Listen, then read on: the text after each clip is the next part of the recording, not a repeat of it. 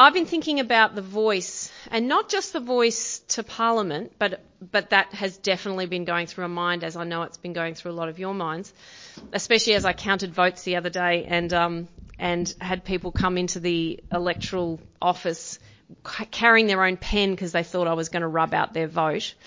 Um, I was thinking about that voice. Uh, I've been doing a professional supervision course. Now, just to tie in with what Julie um, said to us earlier, the Royal Commission for Into Child Sexual Abuse um, gave a recommendation at the end, gave recommendations at the end. But one of the really key things for churches was that they said, have your clergy, priests, ministers, pastors have professional supervision, not coaching, not mentoring, not someone uh, just checking in every now and then, professional supervision. And the idea of it is that the person who's doing the professional supervising has the client in mind. You are the client in this situation. So as I receive professional supervision, as Alex next year receives professional supervision, because it is compulsory with the Baptist Union for next year. I can't be accredited unless I have it, and I think that is so good. Uh, the person who's talking to me will, will be thinking about your voice. They'll be thinking about you. They'll be thinking about the children and young adults. They'll be thinking about whether you have a voice and what, how much power is in that voice. And so as I've undertaken training um, in the last week or so, I've been thinking about your voice. I've been thinking about my voice. I've been thinking about voices in general. And it made me wonder what you feel about your voice in your life currently. Um, do you feel like you have a voice? Do you feel empowered? Do you feel challenged to use your voice? Do you feel like in your key relationships in your life, you have the freedom to say what you need to say. In your workplace, do you feel as though you have agency? Do you feel as though there's power to change anything or you, are you swamped with the bureaucracy and the challenge, uh, um, feeling kind of voiceless in that situation? Um, it, it could be family, it could be friendship, it could be any context you find yourself in. Where is your voice? Do you feel as though you have a voice? I was thinking about that. I was thinking about voice, and then I started thinking about Ruth, the book of Ruth in the Bible, thinking about Ruth's story. And if you were to ever think about a person who had very little voice, it would be Ruth. And yet we see her voice and God's kind of almost hidden actions. You don't hear a clear voice from God in this story but you see him working actively in the background. I was thinking about that story, so I wanted to just spend a few minutes unpacking it. We're not going to read through it. I don't even have a PowerPoint today, and I apologise for that because sometimes the pretty pictures can help you stay keyed in. So maybe if you've got a Bible with you, open it up to the book of Ruth, and then I'll be just referring to it as we kind of tell the story. But you might want to just, you know, if you get a little distracted, not that any of you would, but if you get a little distracted, you can read through that yourself. So there's a family living in Bethlehem. So Naomi, uh, as the mother, she has a husband, she has two sons. And we gloss over this part of the story, but it is, it is just a critical situation for Naomi and her family because there's a famine. And a famine, there is no, there is no GFC government support kicking into their account. There is no, extra provision. This is leave Bethlehem or you will starve. And so that's what they do and they go to Moab. And you'll know this story, probably most of you will know this story. Tragically, in Moab, although Naomi finds that these two sons find Moabite wives, okay, we're building this new life, we're existing, we're surviving. Her husband dies and her two sons die, and we don't know how. But the tragedy of that situation, if you spent some time really stepping into the shoes of Naomi, you would know that, like, that's, that's game over in so many ways. That, that could easily have been game over. She's in a strange land. She has zero power. She has very little voice. But she is still thinking about the people around her. So she thinks, I've got to go back to Bethlehem. If there's any chance of survival, I need to go back to my people group. But these two daughters-in-law of mine, I want the best for them.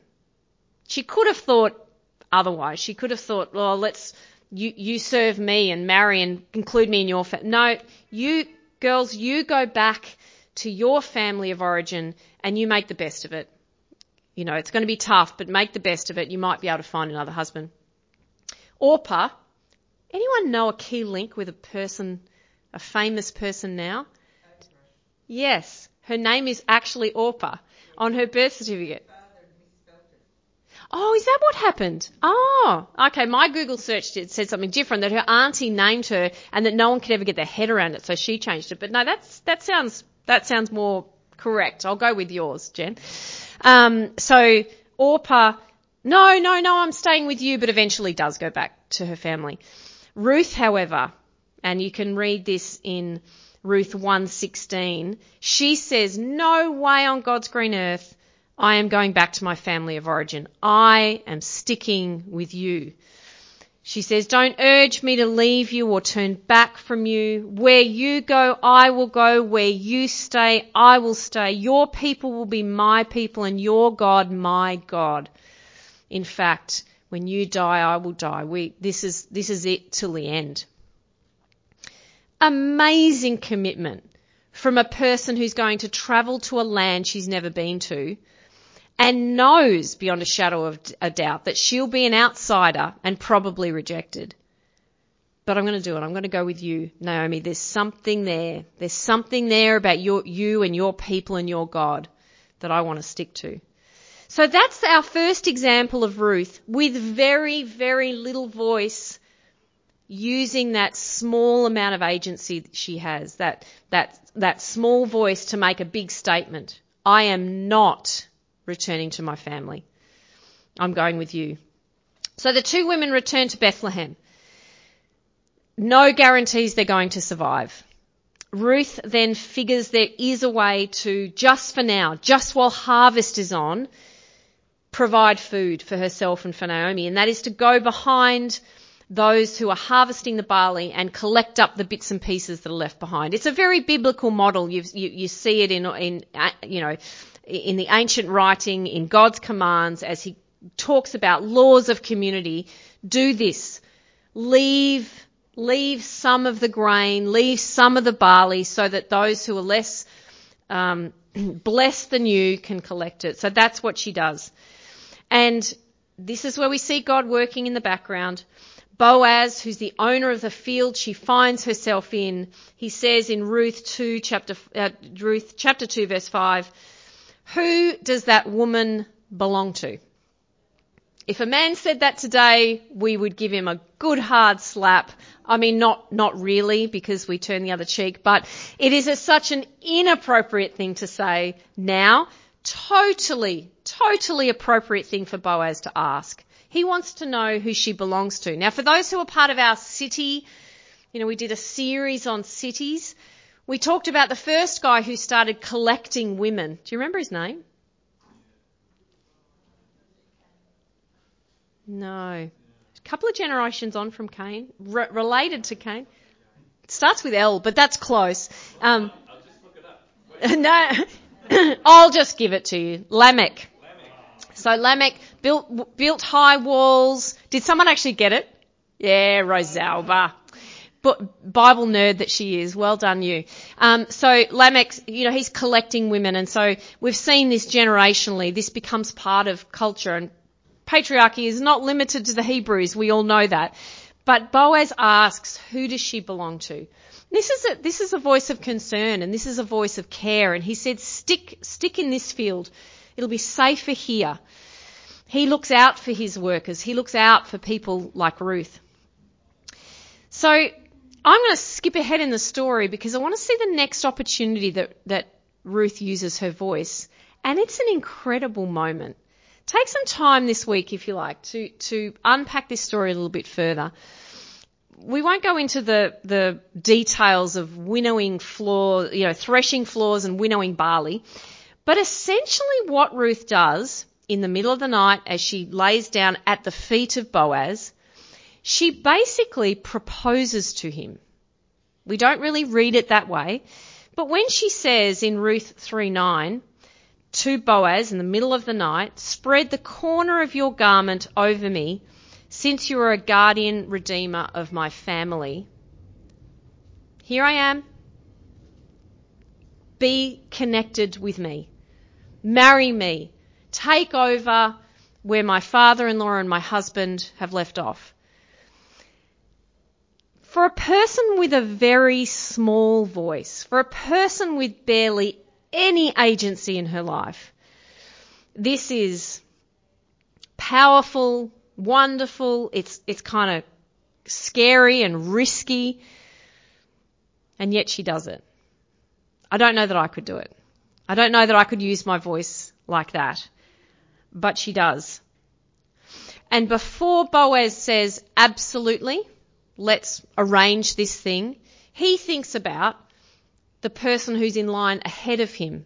So he is a redeemer of that family. He is one of the people who can take over where Naomi's husband left off. He can take Naomi's husband's land and all his belongings, including Ruth.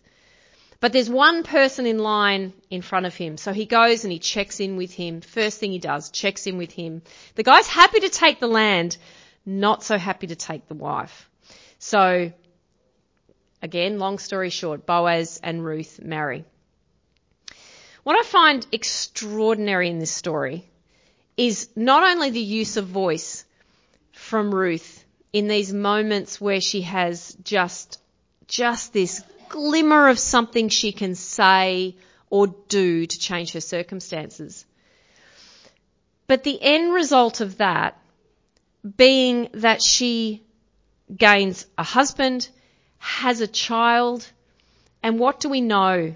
You know the answer to this. I know most of you do. Certainly Rosalba does. What, what's the end result of this situation where she ends up having a son? Who is he in the context of things?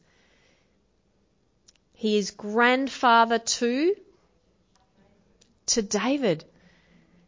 This is, she's, she's a, and I, I don't say this disrespectfully, she's a nothing and a nobody. A Moabite woman. She's not Hebrew. She's, her gender is wrong. Her, her nationality is wrong. There's so much about Ruth that's not right. It's not honored. It's not, it's not given voice. And yet here she is as a, a person who uses this tiny amount of voice and watches what God does. And I just, I love it. I love this story when I think about those in our society who have very little voice. And it could be you. I don't have a voice in my future. I don't have a voice in my family. I don't have a voice in my workplace. Look at, look at Ruth and what she, and I'm not, I'm not trying to lift her up. She just did some simple things, but just trusted in this people group that she had learned there was something kind of amazing about. She appears in Matthew, for goodness sake, in the genealogy of Jesus. Her name is there. There's a book named after her. She finds voice because God gives her voice. It's extraordinary for those who feel like they have no voice. Read, read the story this week if you feel like I, I would love to find voice. I have often found myself in situations where I'm that, no, I always find myself in those situations where I'm that person of peace, that diplomatic voice, that person who keeps things stable. That's me. I'm, you know, stable Sally. I've never said it like that, but actually SS, it kind of works. Um, I, well, I had to do it as part of this professional supervision course. I had to do my role biography. So you look at the roles you've taken in your life and what you've done with them. So I took a role as a marketing, essentially my role at school was supposed to be marketing. Guess what I did? I did this much marketing and this much stability growing, this much diplomacy work. I changed, well, I was the first person to take the role, so I had the, the privilege of being able to shape it the way I wanted. I made it the role of stability. I've done that in my family. I've done that in just about every context I've come to. And coming into Southern in the middle of a lockdown, that's a good thing.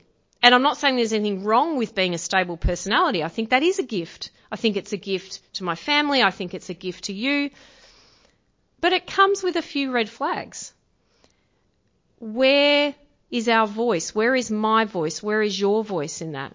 Because here's my concern, and I'm, this is a growing thing for me. It's a fairly new thing, and I'm trying to wrap my head around and understand what God's doing and saying. But if we become that community that says, we don't really talk about that because we want to keep everything stable, what does that do to us? What does that say about us? And so I'm offering for you to speak into that. However you feel like let's have coffee or, or, or let's, let's keep talking about that because this is a growing realization for me. I will always be the one who brings stability to things. God has gifted me in that. That is, I own it. It's great. But I've been really challenged in this last couple of weeks to think about what that means in the negative and what I should do about it. So feel free to speak into that with me because you'll have perspectives about this community, about me that I don't have because we all have blind spots. So open invitation. Tell me what you think. Tell me how we can use voice in a more honest and transparent way here. Because as I sorry, Isaac, I haven't checked with you, but it's not really about you. But I was on the phone with Isaac um, the other day, and I, you know, I'm starting to get really challenged by all of this, and and and the fact that I'm so contained as a person, I'm starting to go, mm, that's not all good. And so I said to Isaac on the phone.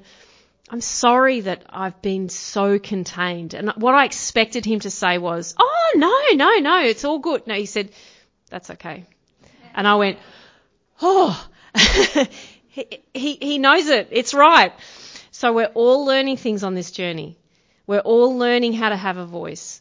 And I want to say that if you feel like someone in this congregation, it's not about not having a voice. You feel like you actually do have a voice. Use it like Boaz did. Use it to make change. Use it to, to be a better boss to your workers. Sign that petition. Give that donation. Speak up for that colleague who people are, I was going to use a word I shouldn't use, people are gossiping about. Use your voice. Because if you look back, if you've got your Bible and look back, there's a, the last couple of verses of Judges, it says, um, just got to find it. In the end of Judges, it says, uh, 21 verse 25, in those days, Israel had no king. Everyone did as they saw fit. And then we immediately flip to the story of Ruth. So people are doing what they think is best, what they think is right for themselves, and then you hit Naomi doing the best for her daughters-in-law. Ruth doing the best for her mother-in-law. Boaz thinking about the next person in line and the workers and thinking about Ruth. Be that voice. Be that voice that is not thinking of you but thinking of others if that's your capability, if that's where you're at. But if, but if you feel like you have no voice, my goodness, God is in there. He's in there with you, working behind the scenes. He's in there with you saying, I'll give you these small opportunities, use them. Let's keep thinking through that. Let's keep reading through stories like Ruth's to understand what voice means in 2023. I would normally now say let's chat so you can use your voice, but ironically I don't want to do that. I would actually love for us to sing, if it's alright, New Wine again because I think it's so beautiful and I think it would be a great way to finish off our service. Are your fingers in a condition to be able to do that, Steve?